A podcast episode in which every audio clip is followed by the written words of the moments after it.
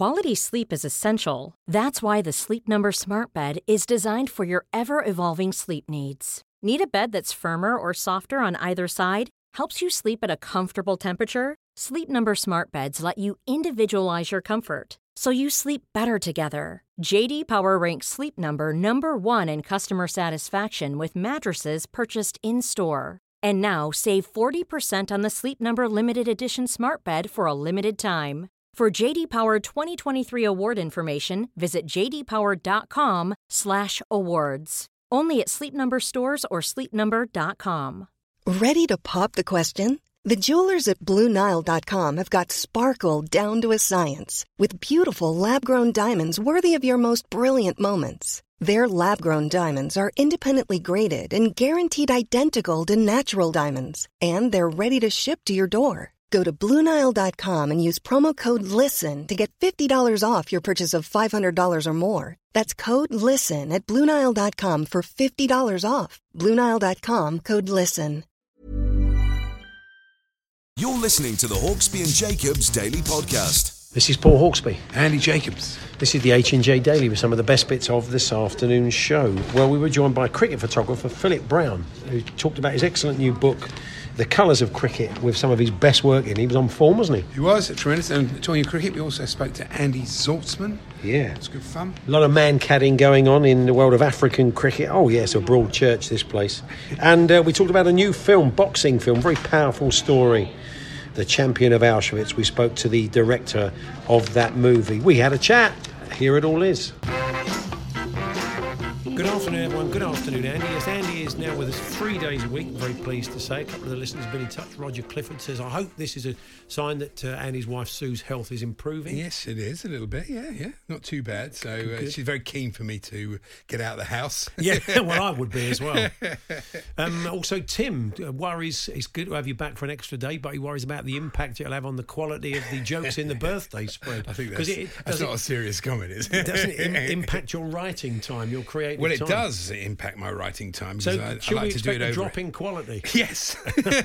wow, that is saying something. Now I've got one one excellent one for this week uh, so far. Out of 10. So, not, a written- ba- not a bad hit rate. I, was working out, I, I write about 15 a week because I, I like to filter it down. Wow. You only get the best. Really? That's, that's Actually, sometimes I leave them out because they're a bit racy. You know. That time Okay, they're for that time of year. It's the school run and all yeah. that. You've got to be careful. I had a brilliant one for uh, what's his name, the skier. What's his name? Killy. What was his name? Jean Claude Killy. Okay, no, I'm not sure. name? I can't remember now. Famous skier, but I couldn't put it in anyway. That's by the by. Anyway, to last night's game. Yeah, you were at the uh, bridge. You went to Champions League yeah, football. I, I, I was thinking during the match. I hope Paul's watching the goals show. It was such a well, I, terrible I game. watched the first half of your game, and then I did cut to the goal show. I Really, blame you, really. Yeah, the full nightmare of Barca started to unfold. The early stages of the Champions League, Hmm. it's never, you know, it's always going to be a tight thing. Nobody wants to lose. Zenit were very organised, played some nice football at times. Uh, And had a good chance, didn't they? yeah, I think one one would have, great one one would have flattered them, but we didn't really create much, and they're winning Chelsea without playing brilliantly. But one of the things I find about the Champions League is that because you have to apply for your ticket, it's not automatic. You get different people sitting there. Yeah. So all the regular people that you sit with aren't there. With a couple, but mostly it's different people. So there's one bloke, the typical bloke, filming the thing on his phone. you Yeah, the whole game. The start of the game, like the the champ. So my son and I decided to sing the Champions League theme, which no one can sing in tune, extremely loudly behind him. So that the- magic moment has been Yeah. ruined by So your cat That's all you'll hear is that champions. That'll Yeah. ruin that. And then this. There had three Herberts sitting next to us, and this bloke said to my son, uh, uh, because they, they started singing "Stand Up for the Champions." And you know the Yeah. thing you get at football when a bloke goes, "Come on, mate, stand! Why aren't you standing up?" Standing up. So my son said, "Well, I've stood up for them quite a long time." You know? Yeah, yeah, yeah. Well, how long have you been coming here? So he said, "Well, Sounds like I- a charmer. S- yeah, since I was six, and I went 1959. You? then he said. Then I said, "Where do you normally sit every Yeah. week?" Of course, that shut him up because he only came for that game. You know, Oh, right. Standing up, yes. Hmm. really annoying, you know. But never mind. What can you do? Anthony Taylor on form as usual with a reverse Graham Poll, Yes. sending off a player with only one yellow card. Yeah, look, these things happen. I love the fact he pointed all the places where Hmm. the guy had been uh, aiming to get a second yellow card when he not even had Oh, the yeah. first. He didn't seem too upset. He seemed to have great confidence in the system.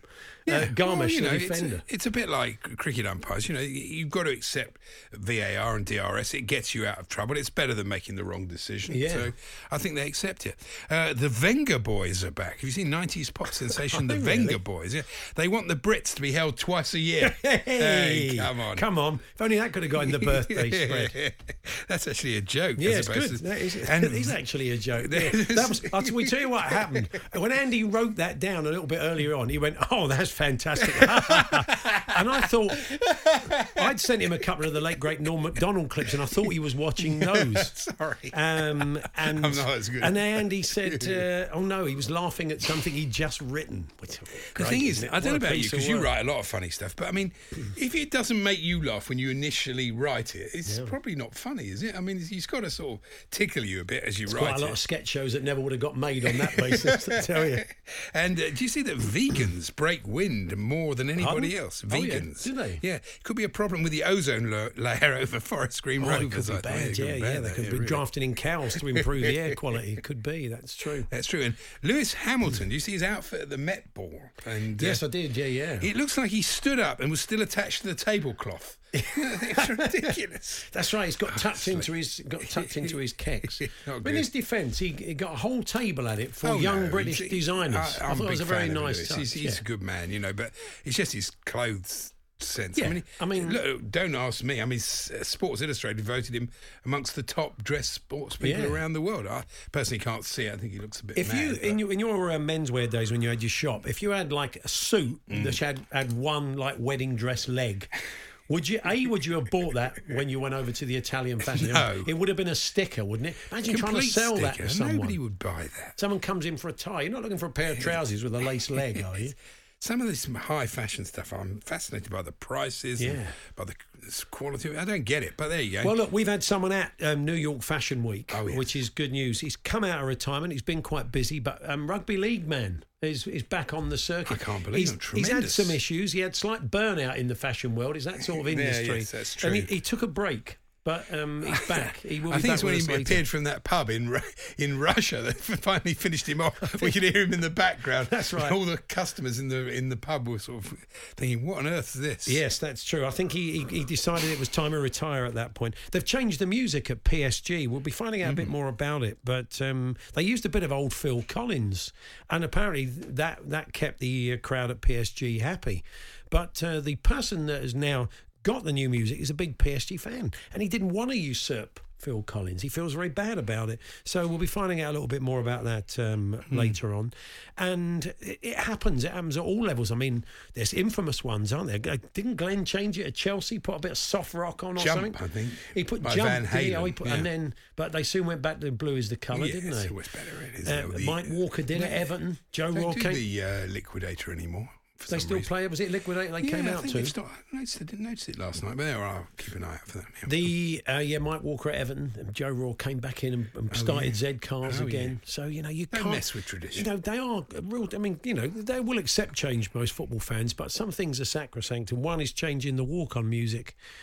So I just wondered down in sort of in the lower reaches, maybe in the world of non-league, this Hmm. goes on as well. We know the we know the big sort of Premier League level ones, Championship level ones, but what about a bit lower down the footballing food chain? Have you had examples when maybe you're part of a non-league club where someone has said, "I think it's about time we updated the music." It's just something you don't do. Let us know your stories this afternoon. The Hawksbee and Jacobs Daily Podcast. A lot can happen in the next three years. Like a chatbot may be your new best friend. But what won't change? Needing health insurance. United Healthcare Tri Term Medical Plans are available for these changing times. Underwritten by Golden Rule Insurance Company, they offer budget friendly, flexible coverage for people who are in between jobs or missed open enrollment. The plans last nearly three years in some states, with access to a nationwide network of doctors and hospitals. So, for whatever tomorrow brings, United Healthcare Tri Term Medical Plans may be for you. Learn more at uh1.com. Here's a cool fact a crocodile can't stick out its tongue. Another cool fact you can get short term health insurance for a month or just under a year in some states. United Healthcare short term insurance plans are designed for people who are between jobs, coming off their parents' plan, or turning a side hustle into a full time gig. Underwritten by Golden Rule Insurance Company, they offer flexible, budget friendly coverage with access to a nationwide network of doctors and hospitals. Get more cool facts about United Healthcare short term plans at uh1.com. This is Paige, the co-host of Giggly Squad, and I want to tell you about a company that I've been loving, Olive and June. Olive and June gives you everything that you need for a salon quality manicure in one box. And if you break it down, it really comes out to $2 a manicure, which is absolutely insane. It's also so easy to get salon worthy nails at home with Olive and June. The difference between how your nails used to look when you did them yourself and now with the Mani system is a complete game changer. The best thing about Olive and June too is it's a quick dry. Dries in about 1 minute, lasts for 5 days and full coverage in up to 1 to 2 coats. Visit oliveandjune.com slash perfectmani20 for 20% off your first system. That's oliveandjune.com slash perfectmani20 for 20% off your first system.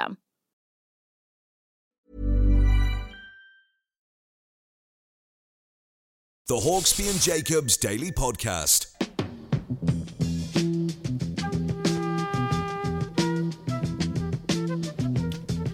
It's interesting that, isn't it? The the strike red card hmm. because the player himself. I mean, look, he can't see. it. I don't know if he's watched it back. Probably not. It's probably too horrific from his point of view. But um, it's good they think he's going to play again this year. But for Harvey Elliott to to send out that message on social media saying I, I didn't think it was a foul or, or a red card, and yet it's still been upheld by the PGMO. Well, It's odd because the the the uh, referee didn't send him off on the day. Nobody really protested. They were But he upset did send about. him off, but he wasn't no, going to. No, no, but I mean, he wasn't Yeah. going to. He didn't even give a free kick, is what I meant. Uh, you know, it's an odd, it's an odd one. They're they're just reacting to the injury rather than the tackle. But Yeah. Anyway, good news that he could be back uh, Yeah, this definitely. season. Um, so, um, still to come this afternoon, we will be uh, chatting to Tim Vickery. Another bit of good news that Pele's on the mend, by the sound of it. His family is saying. So, uh, His foot's for sale, you know. not not the real thing. You mean like a it's a gold cast, isn't Yeah, it? it's a it's a gold uh, yeah gold sculpture of football legend Pele's famous left foot. I thought he was right-footed, wasn't he? Oh, Is it, is, it, is it his famous left foot? Okay, fair enough. Never mind. I think he was pretty good with both feet. He's He's um, expected to go up to five thousand quid. I couldn't quite work out what I was trying to find out. There seems to be a, a lot of conjecture about what size he was, Yeah. whether he was an eight or an eight and a half. I'll buy it for you, and you can measure. Yeah, that's that's a nice Be a touch. nice paperweight. That would, it would be. What you got there? It's a cast of Pelly's foot. Um, also, later on, we're going to be talking about Mankading, uh, the, the, that moving cricket that never goes down particularly well. Not seen to be within the spirit of the game, and very few players, very few bowlers maybe do it more than She once. She can't be warning each batsman. I mean, each time she Well, does it. well, one uh, one player in the Cameroon has a Mankaded five players in the same game. I know she's Five she's very good at it. She comes in, she sort of goes right into her action. You think she's going to bowl, Yeah. and she gets to the top of her arc of her action, Yeah. and she turns around and just swipes the stumps down. It's It, brilliant. it's it's it's taking out the. Uh, I'm sure you're aware, but it's taking out the batsman at the non-strikers end. So Hmm. as as the bats as the bats woman or man advances Yeah. to uh, once the ball's you know take tries to steal a few yards. yeah, it's a bit naughty. you mean, get them shouldn't out. Do it. No, you shouldn't do it. But to do it five times, but more fool the other team. Oh yeah. Who are falling for it five after the second one? You think well, we're not going to mess about with her. She'll do it again. No. So anyway, uh, are, are we in a position to speak to our next guest? No, we're not. Okay, well we'll we'll just keep plugging away then. No problem. After that great strike by Andros Townsend, which Yeah. I mean, you know, obviously we know Troy and we pleased for him, and it was a great goal, wasn't it? Uh, but Rafa didn't congratulate him and had, had a go at him for not staying wide enough. And it just confirms what I've always thought about Rafa Benitez, which is he's a great coach, Yeah. but an absolutely joyless man who takes no pleasure in football at all. I mean, how could you not think that was a brilliant goal and That's say always been his thing. When know, the, but it's the first thing- joyless, whenever isn't it? his team score a goal, he doesn't celebrate it. He doesn't look particularly happy. He, he starts coaching. He immediately tells the players He's what they didn't coach, do. and I think Everton have got a terrific Yeah. chance and they should have a very good season. But uh, you know, I'd like to see him smile It's, occasionally. it's his shtick, though, don't you think? He's always is, he's but, you know, done that. He's always, enjoy you know, because as soon as his team scores, he starts pointing, Yeah. starts shouting at players and pointing. That's maybe that's his way of celebrating. That's true. I suppose it is, but Yeah, who knows? You know, you got to enjoy yourself, really. Uh, the Queen, she's had a bumper season on the track. Did you see this? Yeah, I know. It's fantastic. She's won a lot of prize money, hasn't she? She has how much money? She's won uh, 460 grand in nine months. As, a, as an owner, obviously. not Well, yeah. As a jockey. Not as a, having bets. yeah, she's just hanging See around. down the- Ladbrokes. Anyway, Yeah. we're just uh, we can, we're All gonna, right. as we couldn't bring you the guest we hoped to, we will now talk about uh, Mankading. And uh, as I say, it's quite rare that it goes on, but five times from one bowler in the same game, because a fifth I think was added yesterday. We understand. Um, so let's let's bring you a little bit of commentary now.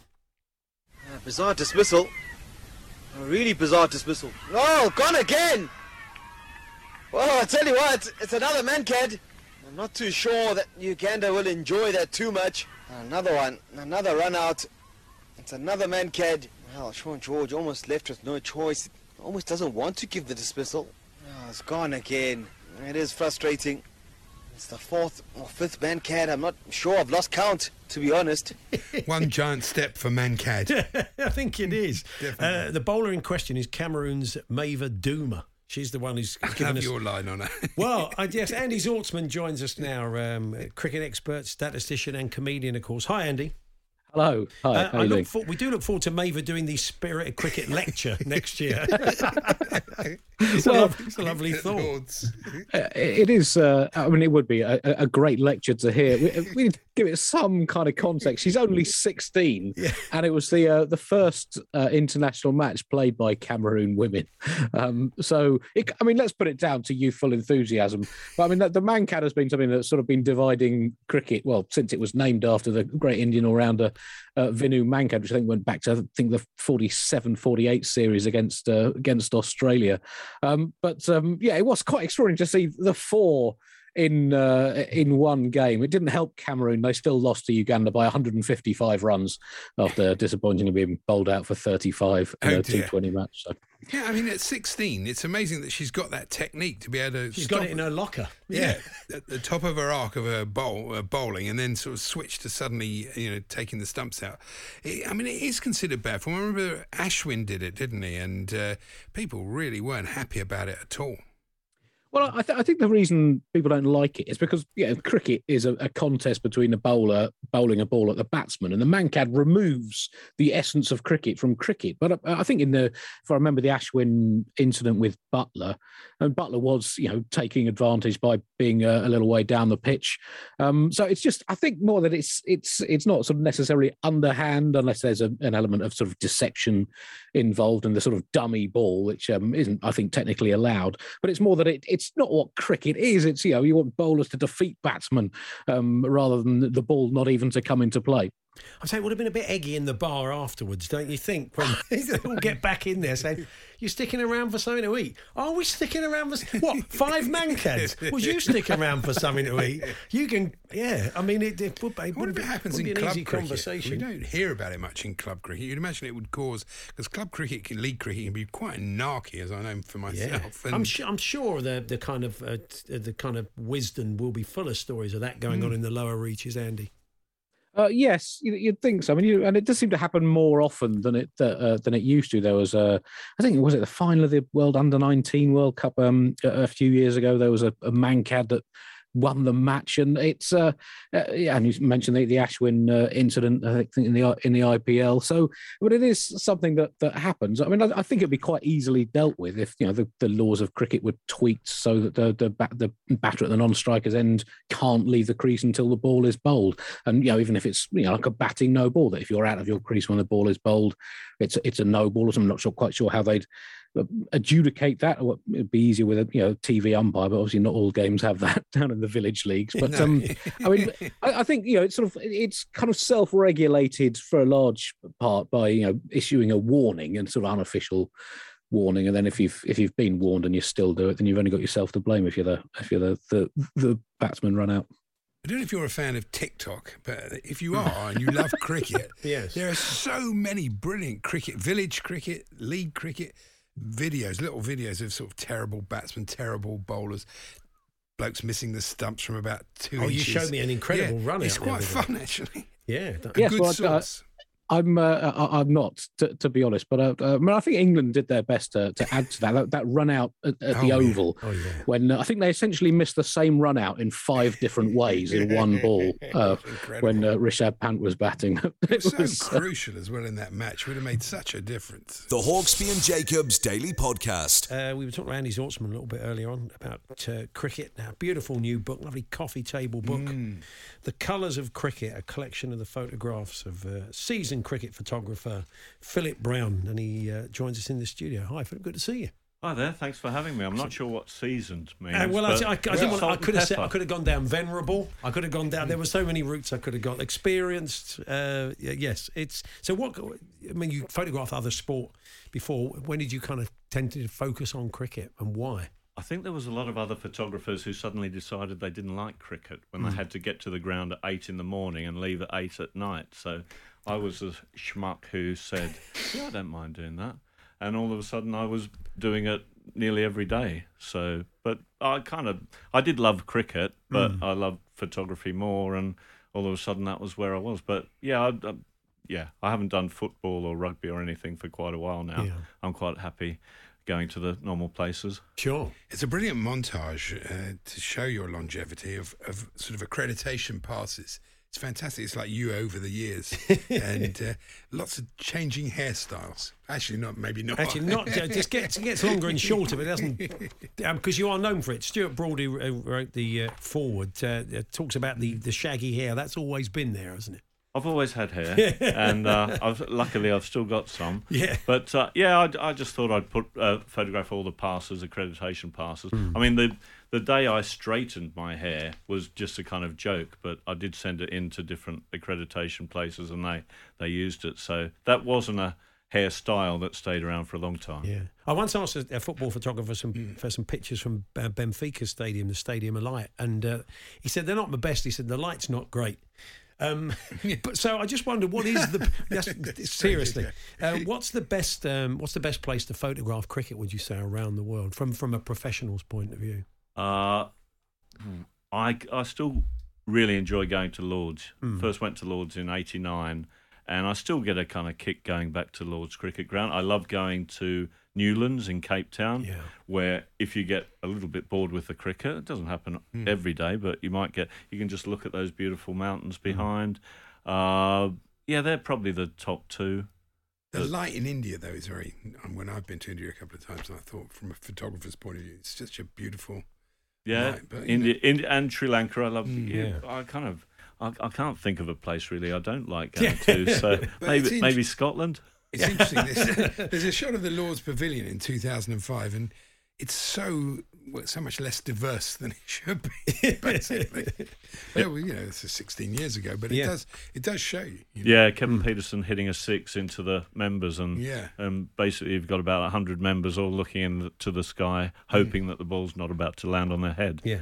I mean, it's, it's a mixture of kind of uh, great action shots and sort of, um, you know, classic cricket shots, but as well as that, some lovely off duty stuff as well. There's a lovely one where Ricky Ponting with his daughter on the pitch, which you say that he loves so much that he, he asked you for a, a copy of it. Yes, he well he did, uh, and I hear from Ricky's wife that it's in his study now. But it was just a lovely moment after, and it, uh, I don't think Australia won many tests in that series in 09. I think it was the only test they won at Headingley, but they won at kind of lunchtime, and he wandered across and just grabbed his one-year-old daughter from his wife, and and they just kind of played on the outfield while. Loads of people are calling out, sign this, sign this, hmm. and come for a selfie. But they were just, the two of them were just interested in, in each other, and it was a, a lovely moment. There are many fine action photos, but I also like. There's a shot of a guy in MCC blazer with a telegraph in his pocket. It's a brilliant photo. That is- says so much about that type of person and that bloke himself. Really. Yeah. I am attracted to kind of photos of MCC members. Maybe it's the, the colours again, the, the egg and bacon colours, but uh, I normally get down to Lords and we'll have a look in the in the queue before they they're allowed in at eight thirty and see if there's any pictures because there's often kind of strange pictures, but people decked out in their blazers and their matching ties and caps and things. Fingers Mm. is all I can say. Here's the guy, yeah, John Fingleton, you know, one of the old blazers that we've He's we, got we know full- through the bumper. Is he's he- got everything. He's got all He's the- the complete egg and I bet he's bacon got the pyjamas isn't he? as Yes, that's true.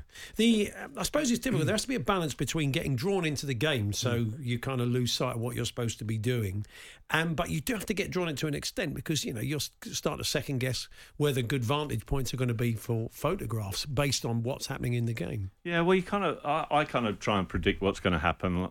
For example, the latest series against India, Joe Root goes out to bat and at Trent Bridge and he middles a couple of, of shots through the covers, and you think he's not getting out. Mm. Like I'm going to move around the side and try and get lovely batting shots of him. And it just so happened when he got to his century, he kind of, for some reason, I think one of his friends or family must have been right behind me and celebrated wildly towards them, which made a good picture as well. But yeah, you do kind of predict, but I don't.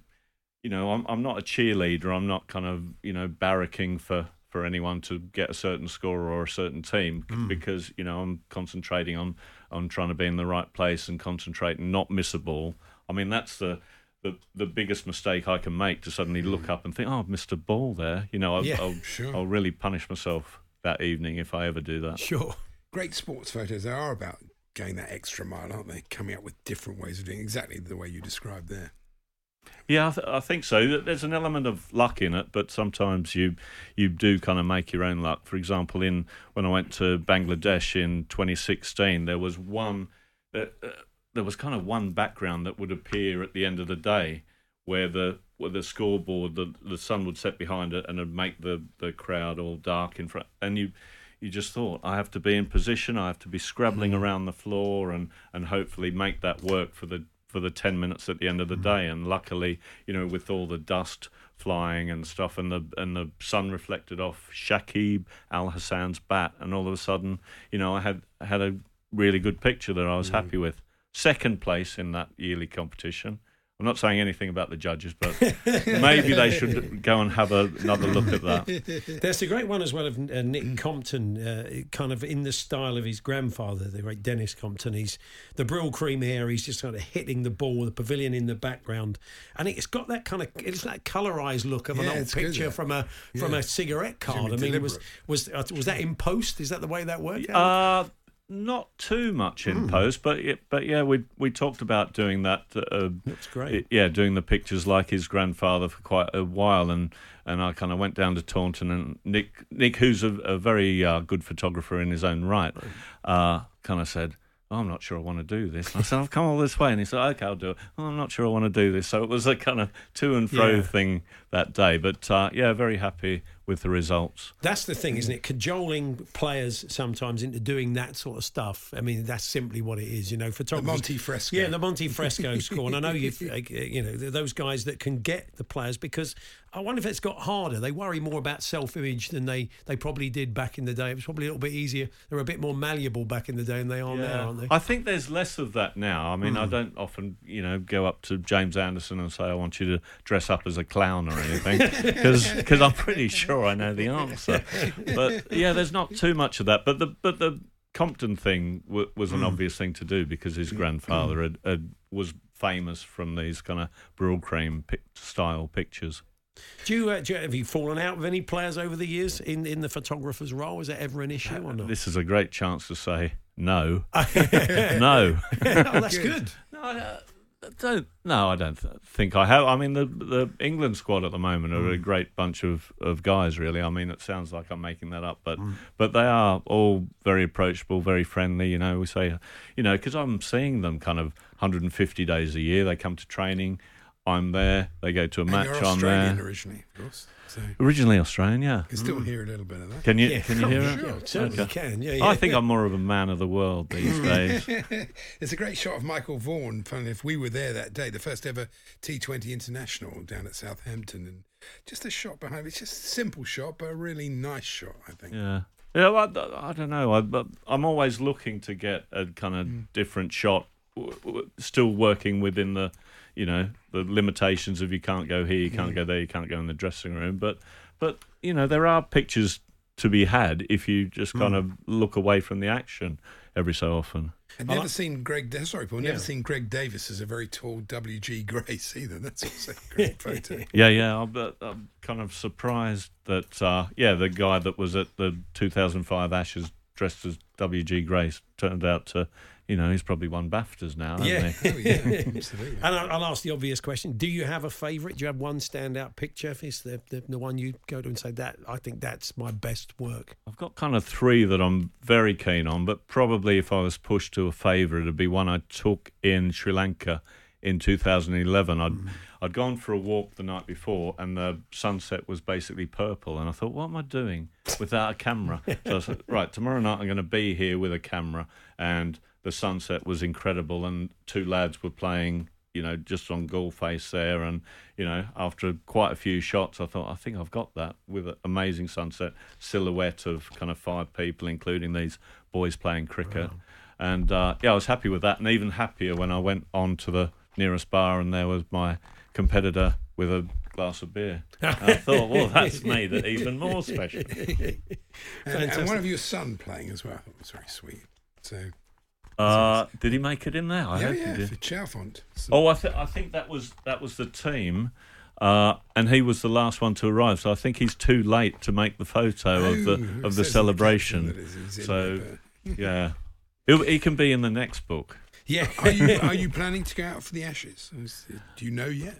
Uh, it's that's a big question. I'd mm. I'd love to be there, uh, but there's just so much to look at. At, at the moment, I'm I've got flights booked and I'm hoping to go, but I can imagine going to Brisbane, for example, and not being allowed to move yeah. from that state again and yeah, watching the, the problem, rest. On... It? I mean, if you go there and you and you quarantine, you can go to the country, I would imagine, but you can't move state to state at the moment. Yeah, well, there's lots of problems, including a, you know cases rising in New South Wales and Victoria. Sure. So, would you not be in the ECB bubble if that was the case? If you go part of the travelling army, if, if you're covering the event, possible, but you know nothing's set in stone yet. Wow. It's just a you, really it's changing day to day. But yeah, hoping to get to the Ashes. I mean, I've covered the Ashes since 1989, so wow.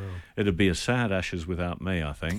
but uh, I mean, we hear so much about players being away for a long time and without their families and their mental health. Presumably, you, this is the same for you. Uh, I I did do a two week quarantine in Brisbane last year. I don't think it sent me over the edge. I, I walked up and down the room and did 100 kilometres in a hotel room, but that that's normal behaviour, isn't it? well, Philip, we wish you well with the book. It's uh, lovely. We really it's appreciate really you joining book. us. Uh, if, if any cricket lovers out there looking for a, an ideal present. It's published by Pitch. So it's a big old hardback, beautifully uh, illustrated and wonderful photographs. Um, and uh, yeah, a lovely book for the cricket lover in your life. Colours of Cricket by Pitch is available now. Good to see you. Thank, Thank you. you very much indeed. The Hawksbee and Jacobs Daily Podcast.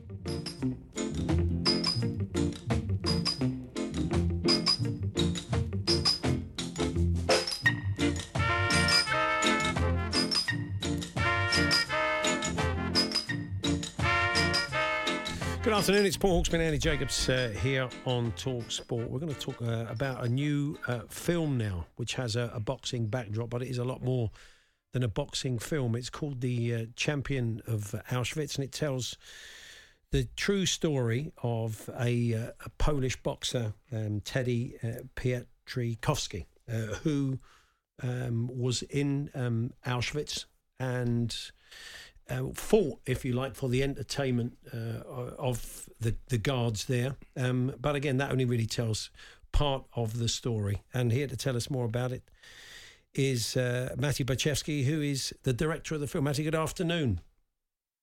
Good afternoon. This, yeah, the, the, the, most amazing thing. It's an amazing story, anyway. The fact that the, the most of it is hmm. true is is but quite. It's not incredible. a documentary, is it? it no, this is this is a, dra- a, a, dramatic take on on his story. But um, yeah, tell us a bit more. Tell us a bit more about him and his story. Yeah, uh, Teddy Pietrzykowski uh, was a pre-war boxing champion of, of Warsaw. And uh, in 1940, uh, he was also one of the very first prisoners who arrived to the newly created concentration camp Auschwitz.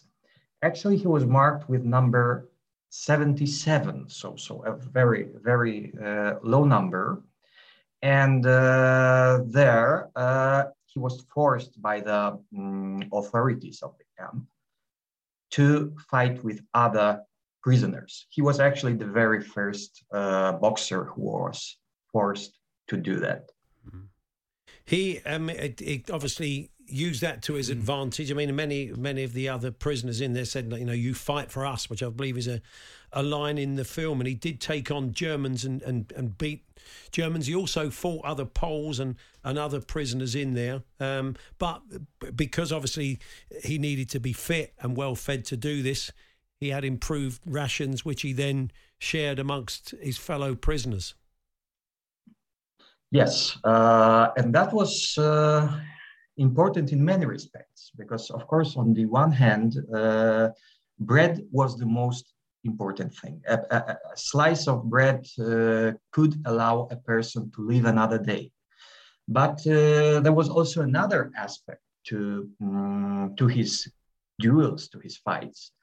Uh, actually, he brought other prisoners hope, meaning he was uh, winning. He was winning with uh, their perpetrators. Uh, he was literally beating Nazis at the camp.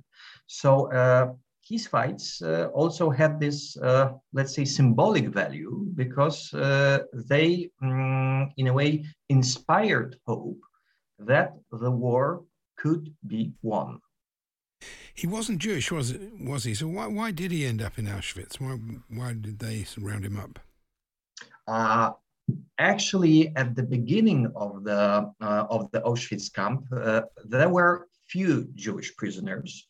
The mass transport that they began in 1942. So at the very beginning, he was one of so-called political prisoners of the Auschwitz camp. And these political prisoners uh, were uh, sportsmen, artists, uh, lawyers, and other um, people who were um, perceived as uh, dangerous to the Nazi regime. He was a German officer, wasn't he, who recognized him as a pre war, uh, from his pre war fight career that started this? Uh, yes, that actually happened in the 1943. Uh, he's been already Teddy was at, at, that time already a renowned uh, boxer at the at the camp. Uh, so that uh, his uh, victories were started to perceived as dangerous by the Gestapo in the camp. So it was actually close to, to, to, to they were close to killing him. And uh, then a strange coincidence happened. Uh, one of his fights uh, were observed by a, um, a fellow uh, commandant officer from the camp of Neuengamme, who actually was a referee of one of Teddy's uh, fights, I think in 1938 uh, in Poland, in Poznan. So there was a fight where, where, where this German referee was present, and then it, he turned out to be one of the commandants of, a, uh, of another camp. So he asked uh, uh, authorities at Auschwitz to transfer Teddy to his camp so that he could continue fighting at his camp. Wow. Is his is his story, uh, Matthew, well known in Poland? Is Teddy's story well known there? Uh, I hope so that now, uh, thanks to the thanks to the film, it is. But earlier, earlier it wasn't. It was known only to to fans of boxing and uh, a few historians. So I thought it was it was quite important to to tell this story of the of, of the very first boxer who fought for his life. Yeah. I, mean, I mean, these days, I'm sorry, Paul, these yeah. days boxers fight about, well, maybe twice a year, three times a year maximum. Yeah. He fought 40 times in three years, didn't he? Uh, some people say that even it was more than 60. Uh, usually those fights happened uh, on Sundays. Uh, and there were periods of time when, when they happened every Sunday. Uh, later on, of course, other boxers were also put in the ring. There were quite few of them. Uh, there was uh, there was Salamo Arouch, the Greek boxer. Uh, there was a movie about him uh, in 1989 called The Triumph of Will. there was also Harry Heft, who, who but but Teddy was the very first one. In a way, he began the phenomenon of sport in Auschwitz, which mm. may seem a bit strange, but was quite prominent. There, there were also um, stories that he was offered because of his notoriety and, and what he'd done. There, there, there was a way out for him. He could have got onto the list that almost made him sort of an honorary German, which would have allowed him possibly to be released. But he refused that. I mean, because he had fought in the siege of Warsaw, he had fought against the Germans, and is is this right that he, he refused the opportunity effectively to get out of, of the camp? Yes, yes. He was offered to sign so-called Volksliste, mm. which would uh, actually freed him out of the camp. he did not want to do that. He told them that it, it, it was uh, too much of a privilege and he does not deserve such uh, such an honor, uh, and he respectfully declined. It is an amazing story, and, and, and Hmm. I'm sure you're very pleased with the, the central performance uh, you got from the actor who's playing um, is playing Teddy. Oh yes, that was he, he was um, uh, amazing in this role. Uh, we approached uh, his role uh, in a way in a like a Hollywood role, meaning uh, we mm, uh, begin our preparations uh, more or less 14 or 15 months before shooting. So Piotr Głowacki, who who who, who played Teddy, uh, had uh, over a year to, to, to prepare for this role. He trained with his coaches six times uh, per week for 14 months. He has lost uh, almost 25% of his body weight.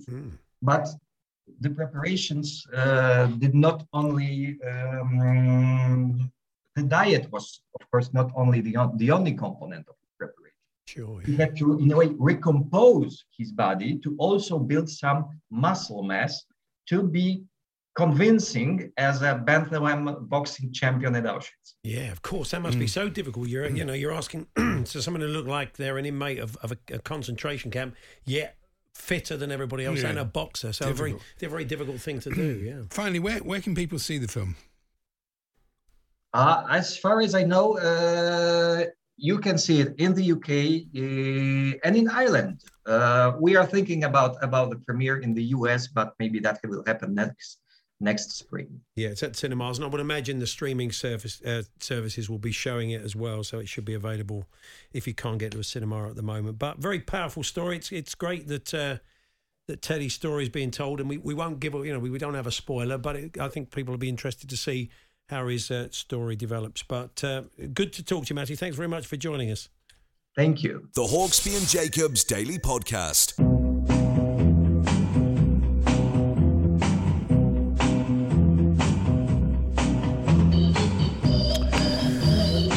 Good afternoon, Paul Hawksman, Andy Jacobs here on Talk Sport. We'll have another Paddy's Challenge uh, a little bit later on with Tim Vickery. will be uh, joining us with the very latest from uh, South America. And uh, we'll be uh, continuing our build up to the Champions League games. We'll be in Milan with uh, football writer Sheridan Bird.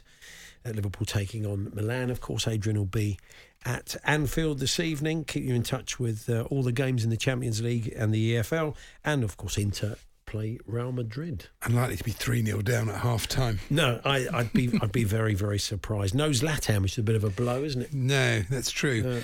they're, they're going for a youth policy. They're replacing him with Giroud. That's right. It looks like he's going to play. It's interesting that the, the movement, um, Ronaldo's movement for the goal, Manchester United's first goal, did have that sort of similarity of Zlatan. They, it's just they've got they've just got all that experience. They just know where to pop up. It's That was a lovely. It was a fantastic ball, of course. Yeah. But just instinctively knowing the best player. You were saying to me that Zlatan's movement for a goal he scored for Milan the other day. Yeah, no, he's- just he ghosted brilliant. in. Very good. Some bloke said some bloke rang up breakfast and said, "Well, look, you don't ever go, Ollie. If if uh, you know if Wan-Bissaka hadn't been sent off, and if uh, Lingard hadn't made that pass, United would have won." You think, well, you can't really say that about the you way- say that about any game, couldn't you? Really, sport works, No, no. Uh, did you see that Mike Parry, uh, formerly of this parish, Oh, yeah. is selling his famous cinnamon clip? You know that clip. Selling it. yeah, as a non fungible token. so you know, he says you'll own the broadcast. It's almost rights. worth getting Mike on to explain what a non fungible token is. I mean, he could do 10 minutes and we'd be none the wiser. No, absolutely. Can you think of anybody worse to explain what it actually is? So maybe we will. Um, so yeah, so he, he thinks this this could be it could be the making. It's a of it. brilliant clip, It does get. honest. I showed it to someone from overseas a little while ago uh, who was a bit nonplussed by it. It's going. funny though, isn't it? It is. It's very funny. Yeah. ludicrous. Uh, we were talking, just we didn't a chance to finish. The Queen's had a bumper season on the track. Uh, Yeah, and, as, uh, as an owner, not a jockey. uh, not her five-a-side team won the Power League. Uh, She's a tremendous. she's doing very, very well. That's right. no problem at all. Do you remember Aki Riihilahti played for um, Palace? Remember? him? Yes, I- Yeah. I, I remember the name. Finnish player. He's Yeah, yeah. been in Finland Strictly Come Dancing. Has he? Yeah, he's doing all right apparently. Who knew? Yeah, um, they, they, they were asking him to do a sliding tackle as part of a routine because you have to do a little Yeah, bit of what you did. You know, if you're a te- if you're a cricketer, Goughie almost certainly had to bowl in one routine, or Ramps did. So, um, but yeah, they asked him to do a sliding tackle. But I think he's doing quite well in it. He's been doing okay. So there we are. One for the. It's going well for Palace. good, what with that and the result of the weekend. It is funny when you. I've seen one of the columnists today in the Mail has uh, basically accused Gary Lineker of appropriating uh, Emma Raducanu. You think, yeah, that's the paper that's got at least six pages on her today. She's going to do well to s- not survive, but to just not be affected by all this. It's very difficult, you know. People talking about the jewellery she was wearing at this thing, Yeah, how yeah, much yeah. it was, and all this. You know. Let's hope she is well grounded because she's going to need. She seems to it. be. She, Yeah, seems- yeah. she does seem it, doesn't she? But it's yeah, it's going to be an awful lot of pressure on her, certainly. This, this was good. One in ten gym goers, male or female, do you see this in the Sun this morning, have experienced an orgasm while exercising. Oh, blimey, was- okay, where are we going with this? Well, no, way, I was thinking I must be doing something wrong. It's never happened to me. okay, you're probably going to the wrong gym, Andy. imagine, imagine, I imagine that's uh, that's what it is. Yeah, we won't go into any more detail. no, no, here, I didn't don't want to go into any more detail. I just thought I'd, I thought I'd mention it. Okay, well, uh, thank you for doing so. Oh, good. And uh, would you pay two hundred pounds for a replica of your dog Molly? Um, I, I, I- in what sense a replica? Did you see this woman who was very a dog owner paid two hundred pounds for a replica of her Shih Tzu, but got back a horrible teddy. Rebecca McCann, 47, wanted a handmade memento as Larry's days are numbered. But she was horrified with And what La- came Larry's, back. not sorry, Larry's days are numbered. Does it mean? uh, Well, what- he's on his way out, I suppose. He's probably old. Oh, okay. So, th- so this is not a taxidermy thing. This oh, is no, not, no, no, oh, no. I don't like the idea of Larry going early so it can be turned into a two hundred quid. No, no. I mean, basically, It's, uh, it's a uh, likeness of. Yeah, it's like people. I mean, I've seen you've seen people have uh, paintings of their pets. which Yeah, is yeah, yeah. Quite a nice thing, you know. But no, a- Have you got a picture of what came back, or, or uh, it's in the sun. you Oh, okay, It's well, not very I- I good. It just like, it looks like one of those ones you win at a fairground. Oh, okay. Like, it doesn't look anything like the dog at Oh, all. okay. Well, dear me, no. I she was d- a I- bit. It's a US firm called Petsies, apparently. If you want to, Okay, well, look, feel I like mean, I'm want sure a lot of their it. other work's excellent before they come after us. just, they just had one bad day. Who knows? Oh, All their other work might be might be uncanny. Might be having. But the idea of doing it before the dog's even gone does feel a bit weird. I've bought this in preparation for when you die. I mean, the dog's sitting thinking, "Shut up and give me a biscuit." So I, I um, always like it in a match report when the reporter feels he, he starts off with a sort of analogy and then he has to follow it through. So this is Andrew Dillon. He was talking about uh, Tuchel last night. He said uh, it's unusual to see a fully grown German man slapping his thighs and shouting loudly. But this was not Tuchel enjoying a traditional night of entertainment back in his homeland while dressed in leather shorts. He said, he said, uh, he said, uh, Tuchel admitted that last weekend that Lukaku got his team out of jail against Aston Villa. He did it again last night, and Tottenham away on Sunday. And there's every chance that it could make Tuchel go the full Lederhosen. really, you think you think he might? well, I doubt it. Imagine that'd be great, at White Hart Lane. Yeah, he turned out in the full thing. Pep used to when he was at Bayern. Well, yeah, but they only did that when they had their big sort of celebration of winning the title. He Mm. didn't wear it for regular games. didn't go out for the away at He, Leverkusen he'd in still, full he'd still make it like like that. He wears the club sweatshirt, and it still looks Yeah. cool. He's got what he, he makes it look good. Yeah, he's he got the old fried egg badge on there. He had that on the other day. It's a good looking top, that isn't it? He's, Very he's good. amazing. Yeah, a bit of a clothes horse. And anyway, um, making a return after three years, apparently. Oh, good. Because um, he got off the fashion scene. He got off the fashion merry-go-round because it was too much for him. He was going to show after show. He was travelling the world. Obviously, He was having burnout. yeah, he was. The virus didn't help him. But that's um, when it turned, when we turned to high fashion, we turned to our old friend rugby league man who would attend all these events on on our behalf Hmm. and tell us what was going on trends wise. Well, we're very pleased to say he, he called us the other week. And uh, he's back on the circuit. Tremendous. And uh, he's been in New York for New York Fashion Week, where all the talk has been about footwear, boots in particular. So uh, take it away. Great to hear from you again, Rugby League man. Yes, I'm back after three years away, interning at some of the best fashion houses around the world. Dolce and Gabbana, Givenchy, Untuckit shirts. I've been working at them all, but I'm back, and it's all about boots, boots, boots at New York Fashion Week. I really don't know where you've been if you haven't got yourself a great pair already.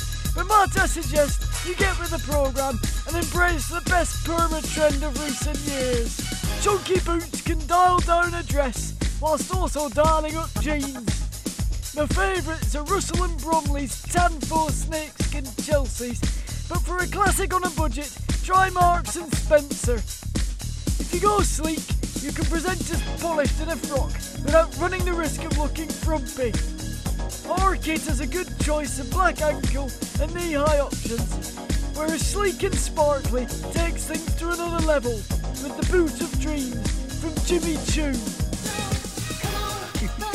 Jimmy boots Choo. and all, he'll be on. Boots, next he will be on boots and all. He's going to get his own show. That'd be fantastic. Well, it's great to have rugby league man back. He'll be he'll be touring all the fashion shows. You see Larry David in the front row of New York Fashion Week. He didn't look massively Oh, that doesn't engaged. seem- that doesn't seem his thing at all. He's just kind of sit there, sort of leaning uh, on his elbows. He didn't look like he was. Well, that's a bit of research. He completely bought into. it. He was at the tennis. He's been. You see, he was at the Raducanu games at the Hmm. US Open as well. So he's been putting himself about a bit. The Hawksbee and Jacobs Daily Podcast. There we are. That was this afternoon show. Charlie uh, Baker with me tomorrow. Henry Blofeld, Josh Widdicombe joining us. You'll be back for the birthday spread if you can find the jokes. He's lost the jokes, folks. Um, join us if you can. If not, podcast available around 4:30. You've been listening to the Hawksbee and Jacobs Daily Podcast. Hear the guys every weekday between 1 and 4 p.m. on Talksport. Hey, it's Paige DeSorbo from Giggly Squad. High quality fashion without the price tag. Say hello to Quince. I'm snagging high-end essentials like cozy cashmere sweaters, sleek leather jackets, fine jewelry, and so much more. With Quince being 50 to 80% less than similar brands. And they partner with factories that prioritize safe, ethical, and responsible manufacturing. I love that. Luxury quality within reach. Go to quince.com slash style to get free shipping and 365 day returns on your next order. Quince.com slash style. A lot can happen in three years, like a chatbot may be your new best friend. But what won't change? Needing health insurance. United Healthcare Tri Term Medical Plans, underwritten by Golden Rule Insurance Company, offer flexible, budget friendly coverage that lasts nearly three years in some states. Learn more at uh1.com.